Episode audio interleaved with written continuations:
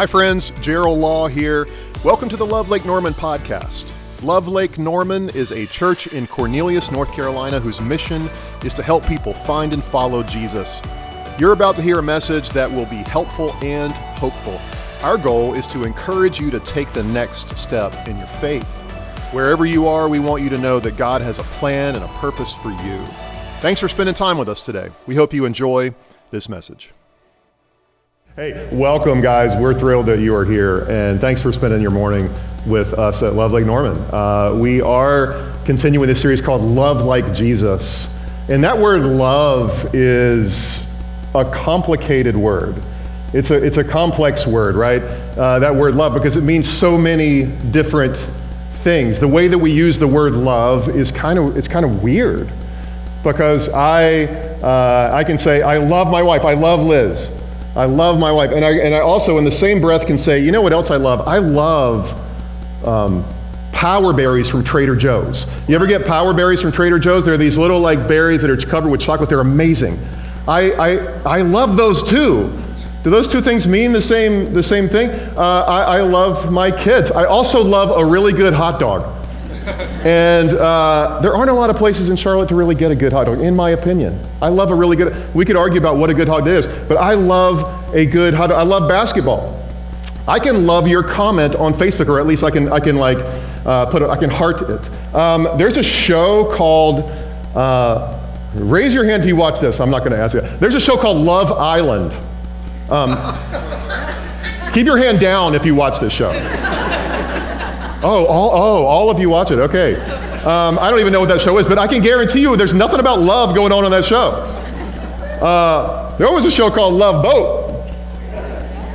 There's nothing about love going on that show either, right? I mean, maybe a little bit. Um, we need to learn to love um, more like Jesus, and, and, in order to do that, uh, we need to figure out how he loved. He was just different. Like, like he was just different. Um, this series, if you really want to know and if you want to dig into the Bible behind it, um, there are 59 one another's statements in the Bible. 59 one another's. In other words, here's how we are to care about the community around us. Loving God means loving one another well. And so some of those statements are things like this um, love one another, okay? Honor one another. Be devoted to one uh, another. Live in harmony with one another. Stop passing judgment on one another. Accept one another. Instruct one another. Greet one another. Uh, it says greet one another with the holy kiss, by the way. I'm going to leave that up to y'all. Um, I don't think Mike just told you to do that, at least I hope he didn't, but uh, carry each other's burdens. Carry each other's burdens. Be patient with, each, with one another. Forgive one another. Don't worry, I'm not going to read all 59, just a few of them. Encourage one another. Aren't these great? And they're all throughout the scriptures that, the, uh, that we are encouraged to be that kind of community for one another. There's, there's instruction there. So, and it's like God is saying, You want to love me? Love one another well. But we have a hard time doing that. We have a hard time understanding even what that means. We have a long way to go. You want to love like Jesus? That's the title of this series. Love like Jesus is a very aspirational thing because very rarely do we really do this. You want to love like Jesus? Let's look at how he loved, right? Like, let's look at how he loved. If we want to love like him, if we want to aspire to that at all, looking at how he loved is what we have to do. And there's one story in particular that I think is a must when we were planning this series out. I was like, we got to tell this story if we're going to tell any story about how, how Jesus loved. And so I'm going to I'm to read it to you and share a couple of comments about it. it. Here's how it goes It was just before the Passover festival. Jesus knew that the hour had come for him to leave this world and go to the Father. Having loved his own who were in the world, look at this. He loved them to the end. He loved them to the end. So, so for us, there's two ways that we like to show love. One of them is with what I say, right? Like, like my words. And, and another one, another way that we like to show love is with what I with what I give. Now, um, words are important. Words carry weight. We've talked about that before in here. Words carry weight. It's important to tell people, uh, I love you in different kinds of ways. Words can also be cheap, can't they? Words can be cheap, especially if they're not backed, um, backed up And, and now giving, what I love, what I say and what I give, giving is incredibly important. In fact, one of our core values here is generosity as a lifestyle. We want to we want to be a church where generosity becomes not just a thing we do, but a lifestyle that we have in our community, both individually and as a church. Um, it's a lifestyle when it's a reflection of, of the heart. But gifts alone don't really add up. I mean, gifts, gifts alone are not a good substitute for the real thing. If you walk around any high school senior parking lot right now, well, right now it's empty, but if you walk around during the week, uh, if you go to like Hough High School, I've got a senior at Hough, there's some nice cars over there. I don't know if you guys are doing that or not, but like there's some amazing vehicles in that parking lot. And I know some of them are just driving their parents' cars, but some of them have these really nice cars. And I'm not opposed to that. If you want to do that with your kid, do that with your kid, right? But just make sure it's not a replacement for real love. Because sometimes we do that. Because sometimes it's actually easier to give something than to love well. Um, it's easy to speak, it's easy to give. It's harder to do what Jesus did. And it says he loved them to the end, right? What does that mean? He, he, he loved them to the end. So um, Liz and I have two goddaughters. You might know this. Uh, their names are Jemiah and Jaloria. Uh, Maya and Laura, if you wanted the easy version. Um, and they came into Liz's life. She, she entered their life five years ago? Five years ago uh, really, and um, met the girls uh, through this ministry that they were a part of together, and, uh, and just she fell in love with these little girls and their family and their mom. Was a single mom, and she's got a lot going on in her life, and they have these, the, the girls had these, um, some health condition, uh, health issues, some heart issues, and Liz just kind of uh, invested herself in their life really, really, really quickly. She became uh, involved. God compelled her to be involved. And when, I'm just going to say this, when Liz gets involved in something, she gets involved, right? I mean, like, involved.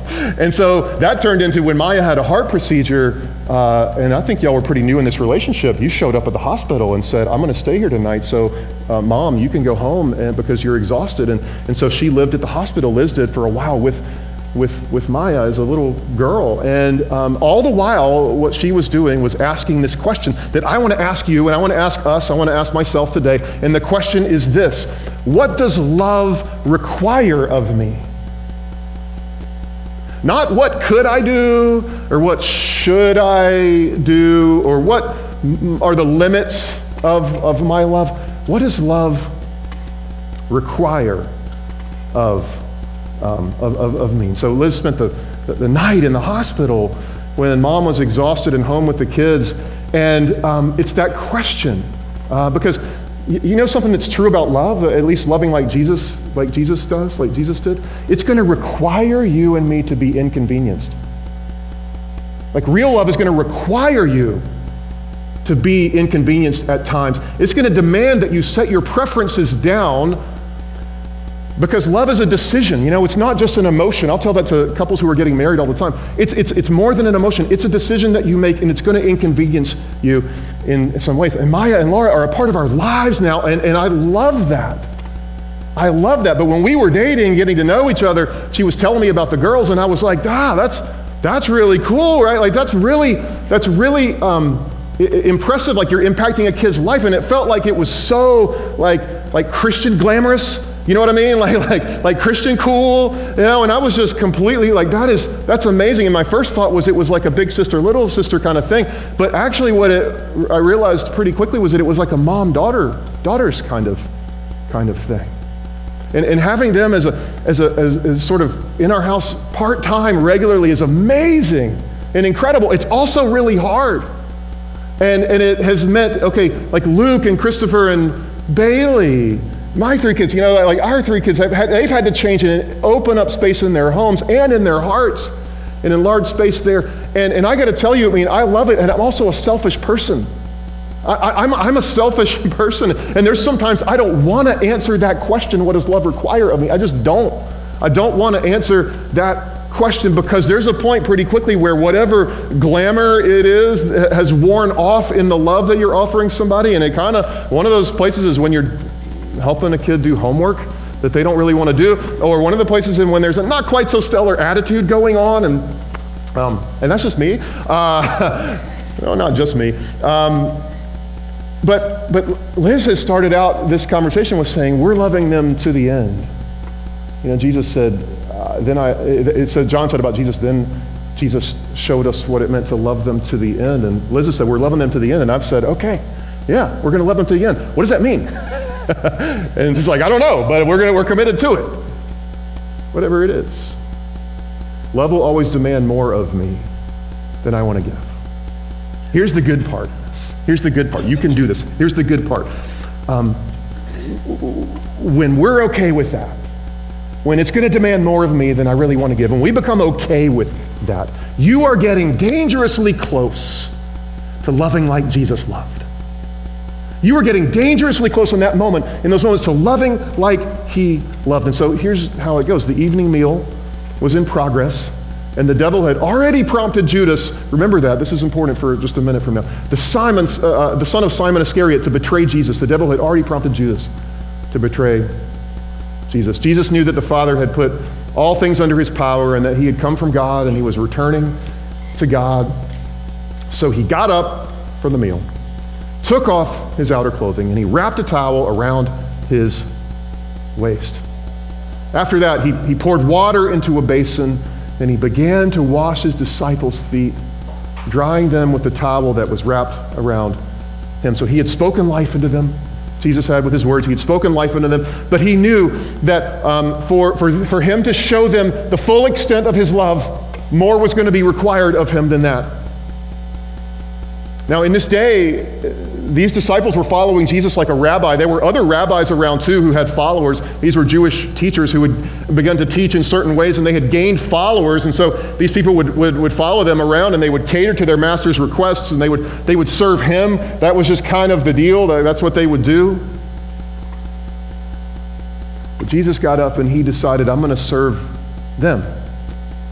And so he gets up and he um, sends this shock wave through the room he kind of takes off his outer clothing and he wraps a towel around his waist. And you know what he was putting on in that moment? The clothes of a servant. The clothes of a servant. I, um, uh, after, after uh, one of my, uh, I think my sophomore year in college, I had to get a job. You know, like I just needed a job. And so my friend was working at this restaurant, and the, the outfit for this restaurant was uh, a white shirt and black pants, black shoes, and a black bow tie um, don't think it was too fancy. It was Olive Garden, okay? Uh, that was my work outfit. That was my work uniform. And I made it for all of five weeks in that job, okay? And I think one of those weeks was a vacation, so it didn't really count. Uh, I made it five weeks in that job before I couldn't stand it anymore. But Jesus put on his, his work uniform. He put on servants, servants' clothes. Now, while, while other rabbis wore these like flowing garments and flowing robes, you know what Jesus did? He put on the servant's uniform. Now, back up with me for a second. The, the shoes that the disciples would, would wear were actually sandals. I mean, that is what they wore. That was the typical shoe of the day. And so they come into this room, and uh, their feet are dirty. They've been walking around the, the town of Jerusalem, the city of Jerusalem, on these dirt roads with all these other people, and not only people, animals. Okay? Now, uh, we have two dogs, and our backyard gets gross, right? And there are times where we're just going through and, and, scooping up what they've left behind. Now, no one did that in this day, so you're walking through the city and you're just getting all kinds of everything on your feet. So these guys come in, and you can only imagine how bad that was. In fact, in Jewish households, they would have a basin beside the door and a pitcher of water. And especially in wealthier places, they would have a servant who would come along, and it was their job to wash your guests' feet. It was just what they, what they did. Now, that was the lowliest job of the servants. None of the servants want to do that, right? So they left that to the lowliest of the, the servants to do that. And so imagine these disciples, right? They come in and they've already been bickering about who was best. All these guys have already been talking among themselves and to Jesus about who's the best. Who's the best? Who's going to get to sit beside him on his left and his right? All those conversations are going on, and they might even be talking about him while they come into the room. And Jesus is just sitting there watching every one of them pass right by this basin and pitcher. Maybe he's just watching them silently, seeing if anybody's going to do anything. And they walk right by. Peter walks by, you know, maybe he's thinking, well, John's going to take care of it. John walks in and he's thinking maybe Judas is going to take care of it. Judas walks by and he's, he's got other plans. He's got other things going on, so he's not going to do it. And so silently, right, Jesus gets up and he takes that towel, you know, and he takes the water and he pours it into the basin.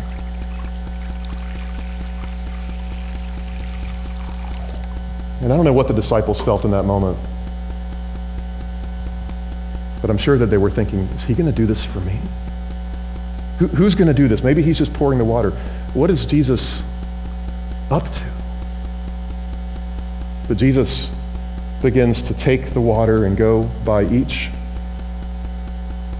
of his friends. And he kneels down in front of them.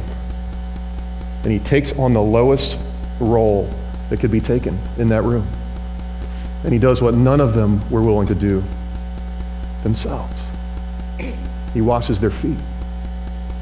You know that um, when it comes to uh, uh, serving, it's really interesting what happens in that relationship of, of someone serving to someone being served. You know what has to happen? Like one person has to kneel and the other one has to yield. Right? One person has to kneel. Jesus knelt in front of them. Can I ask you this? And I'm going to ask myself this too, because I'm asking myself this today. Um, am I willing to kneel? Right? Am I, am I willing to put this on my arm, to put on that uniform? Are you willing to kneel? Because we spend, I think, an awful lot of life trying to get other people to kneel for us. Are you willing to kneel? I think it just takes a special kind of humility to, to do that. Because when, when, when I kneel, I have to leave something else at the door too. I have to leave my pride. I have to leave my, my ego at the door. One person has to kneel, another person has to, to yield. But let me just ask you this have you knelt? Have you knelt to serve somebody lately? Or are you just more intent on other people kneeling to you? Now, let me ask this question to you as well. When someone's trying to serve you, are you willing to yield? Are, are, are, you willing to yield? Are you willing to set aside your pride and be served? Now, even a step further than this, can you imagine? Um, Judas is in the room. He hasn't left the room yet. If I were writing this story, if I were John and I were making it up, I would have had him leave the room earlier. Because there's something that he says, there's an interaction that he and Jesus have. I, am not going to read it, but um, in, a, in a, a, few verses from now, there's an interaction between the two where, where Judas gets up and Jesus like whispers in his ear, What you're going to go do, do it quickly. Jesus knew. But that hasn't happened yet. And Judas is in the room, and so Jesus kneels at Judas' feet to wash them, knowing full well what was getting ready to happen. He knelt at the feet of his betrayer. And so Judas was getting ready to leave. He was getting ready to go do all that, but not yet. He's still in the room. And so Jesus washes all of the dirt and everything else off of the feet of the one betraying him. It's so extreme, right? Like it's so extreme, and we want to almost whitewash that but, and, and think, well, loving difficult people, it's got to have limits, right? Jesus, like it's got to have, it's got to have some limits. There's got to be a, a place where it just, it just stops. Like the guy who did the awful thing, right? Or the woman who, who abuses her or kids or the, the, the, guy who voted for the other guy, right? You, you won't expect me to, to wash their feet, right, Jesus? And in one single act, Jesus blows that way of thinking out of the water. He blows that way of thinking out of the water because there's Jesus and Judas and there's Jesus at his feet. And, and we tend to think, Jesus, how could you? But let me just say this it was a master stroke. It was a master stroke because what he was saying was this I am not going to be bound by what you do or don't do to me. That's not going to determine my love for you. What you do to me won't determine how much I love you. Amazing. What determines how much I love you is what's inside of me, not what's inside of you.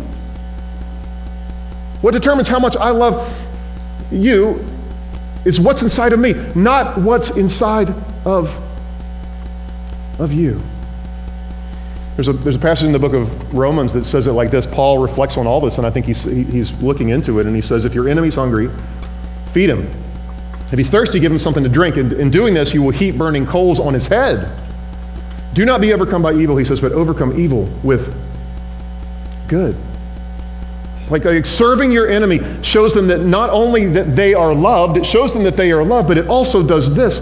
It shows them that they don't have any kind of power over you anymore when they think you're due. Serving your enemy is like um, if your, your boat, you know, anchor was attached to them. It's like when you serve them, it detaches the anchor of your boat to them and attaches it to God.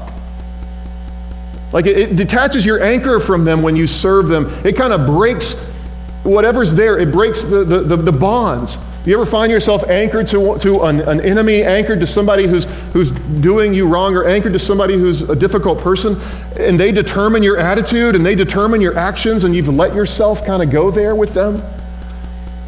When you do the shocking thing of serving them, you break that attachment and you are attaching your anchor to God instead. It's like you're detaching yourself from them and you're saying to them, I can love you because I'm not attached to you in that unhealthy way. When it comes to difficult people, um, let me just say this like, make sure your anchor is attached to God, not them. Make sure your anchor is attached to God, not, um, not them. And so um, he comes to Simon Peter, and it, it basically this, this is what happens. Uh, who says to him, Lord, are you going to wash my feet?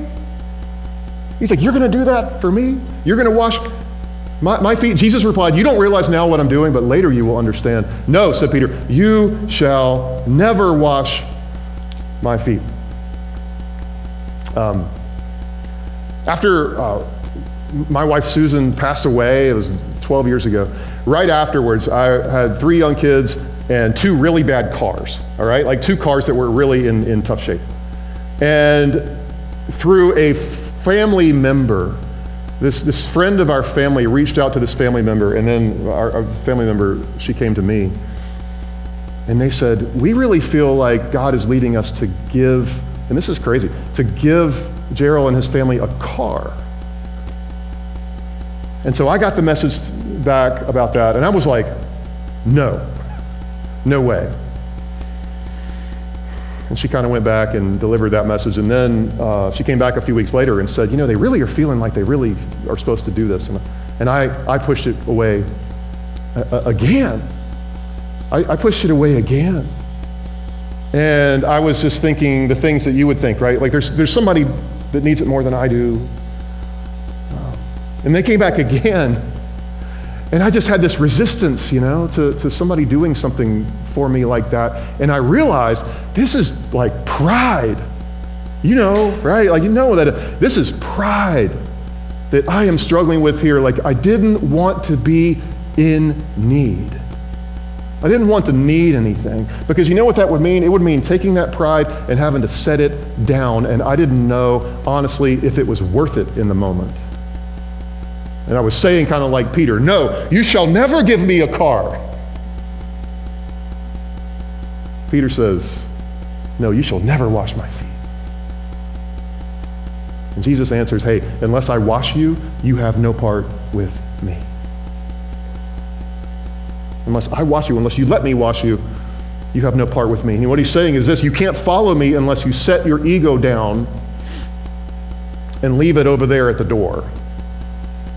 You're really going to have a hard time following me unless you take your ego and set it down and leave it right over there. And it's like he's asking Peter, Are you okay with humbling uh, yourself in front of me? Like, are you okay with putting yourself aside? Are you okay with, with letting that part of you go so that I can serve you? And then Simon Peter, in typical Peter fashion, replies, uh, Hey, then not just my feet, but my hands and my head as well. The whole thing. I'm all in. Jesus, I think, is like, that's amazing, right? I think he's probably thinking that's incredible. But he answers, you, those who have had a bath need only to wash their feet. Their whole body is clean, and you are clean, though, though not every one of you. Though not every one of you. For he knew what was, who was going to betray him, and that was why he said not everyone was clean. When he had finished washing their feet, he put on his clothes and returned to his place. Do you understand what I've done for you? He asked them. Do you understand? You called me teacher and Lord, rightly so, for that's what I am. Now that I, your Lord and your teacher, like those other guys, right? Your Lord and your teacher, your rabbi, have washed your feet, you also should wash one another's feet. I've set you an example that you should do as I have done for you. Very truly, I tell you, no servant is greater than his master, nor is a messenger greater than the one who sent him.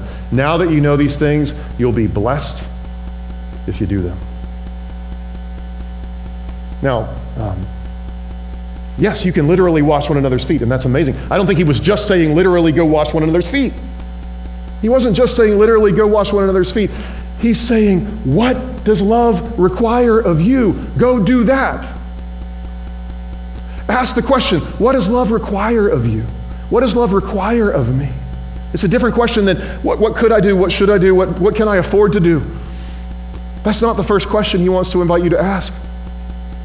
The first question he wants you to invite you to ask is, What does love require of me? We want to be people who love like Jesus. We want to be a church who loves like Jesus. We will answer that question over and over and over and over again until the day that, we're, that we die. We have to. What does it look like? What are some steps? Here are some steps towards that. Here are just a few thoughts. Here are some steps. Um, look for what's needed. Look for what's needed. That's easy, right? There's needs around you. Look for what's needed. Maybe God's put a need in front of you. Look for what's needed and, and, and then be willing to be the first one to do it. So many of you are like that around here. I see you like pursuing needs and, and, uh, relationships and people and, and even setting up this space and just, just going after things without even being asked. It's just an amazing quality to have. Be the first one to respond. Don't worry about what other people are doing. The second thing is this don't concern yourself with worldly positions and titles. Don't concern yourself with worldly positions and titles. So ask yourself, what am I pursuing today? What's the thing I'm pursuing? What is the thing I want out of this? Those things just are going to get in your way. They're going to get in my way when I begin to pursue those things. I, I, think that on the disciples' minds were who's in charge, who's going to be leading when Jesus comes in all his glory, and they walked right past an opportunity to serve one another. Third thing, last thing is this.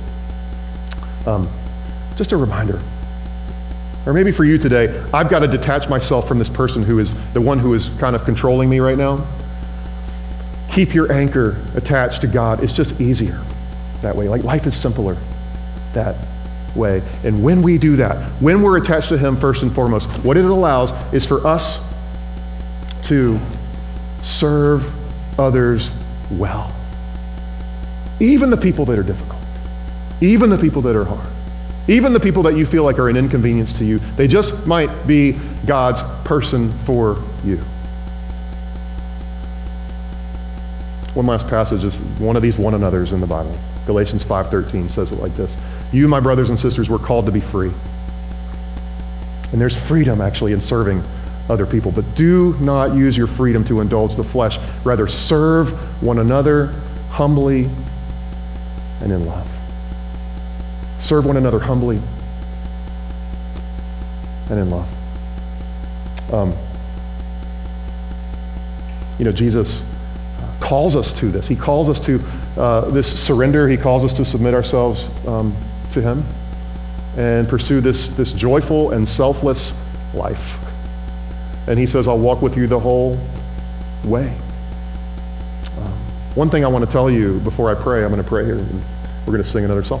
Uh, one thing I want to tell you, though, is that um, one of the things that He calls us to in terms of uh, putting ourselves in front of Him is, uh, is this thing called baptism. Baptism is a, uh, this simple, this simply this symbol. It's an outward symbol of an inward commitment. It's this picture of uh, the old being made, being made new. And that's why he said he came, was to make the old things new. And so, uh, in a few weeks, actually June 4th, we have a baptism uh, event, and I want to invite you guys to that, to participate in that. If you have not done that with your life, if you haven't said yes to Jesus as a believer, um, uh, then this is an invitation for you to take a step. And I would say uh, there are a lot of, there, there, there's like one great reason to say yes. And the main reason is this, it's because one, it's one of the things that Jesus asked us to do. He asks you if you're a follower of Jesus to do it. There'll be a bunch of reasons for you to maybe say no. But there's one good reason to say yes is because he asks us to. So uh, I want to invite you to that. I want to invite you to consider it. I want to invite you to talk to us or register. Uh, and, and Mike will tell you in a minute about how you can do that.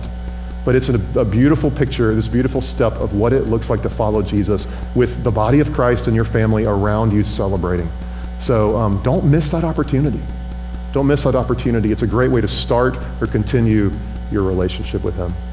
I'm going to pray for us. Let's pray. Father, um, it's difficult to serve. Like, it is, it is hard to turn toward um, others and to think about them first because uh, we have so many things on our minds and so many things we want to accomplish and so many things we want to do. Would you help us first and foremost to answer this question today, God? What does love require of me right now, today? What does love require of me? Who are you putting in front of me? Who are the people that maybe I've turned uh, uh, a shoulder to that I need to turn back toward? What does love require of me, Father? Would you just help us to answer that question today and then help us to take up the towel, the basin, and the water, and the bowl, and kneel? And God, when someone else is serving us, would you give us the courage and the ability and the strength to yield? and to allow it to happen, knowing that you are speaking through this service. You are doing something amazing, and God, we don't want to get in your way. Help us in this, God. Help us to be the kind of church who serves one another in this community well. We pray this in your mighty name. Amen. Thanks again for listening. You can find out more about Love Lake Norman at lovelkn.org. If you live in our area, we would love to have you join us on Sunday. If you're not near our church, we want to encourage you to find a life giving church to be a part of where you live. That will be a key next step on your spiritual journey. Please take a minute, subscribe to this podcast, and keep up to date with our weekly messages. And thanks again for joining the Love Lake Norman podcast.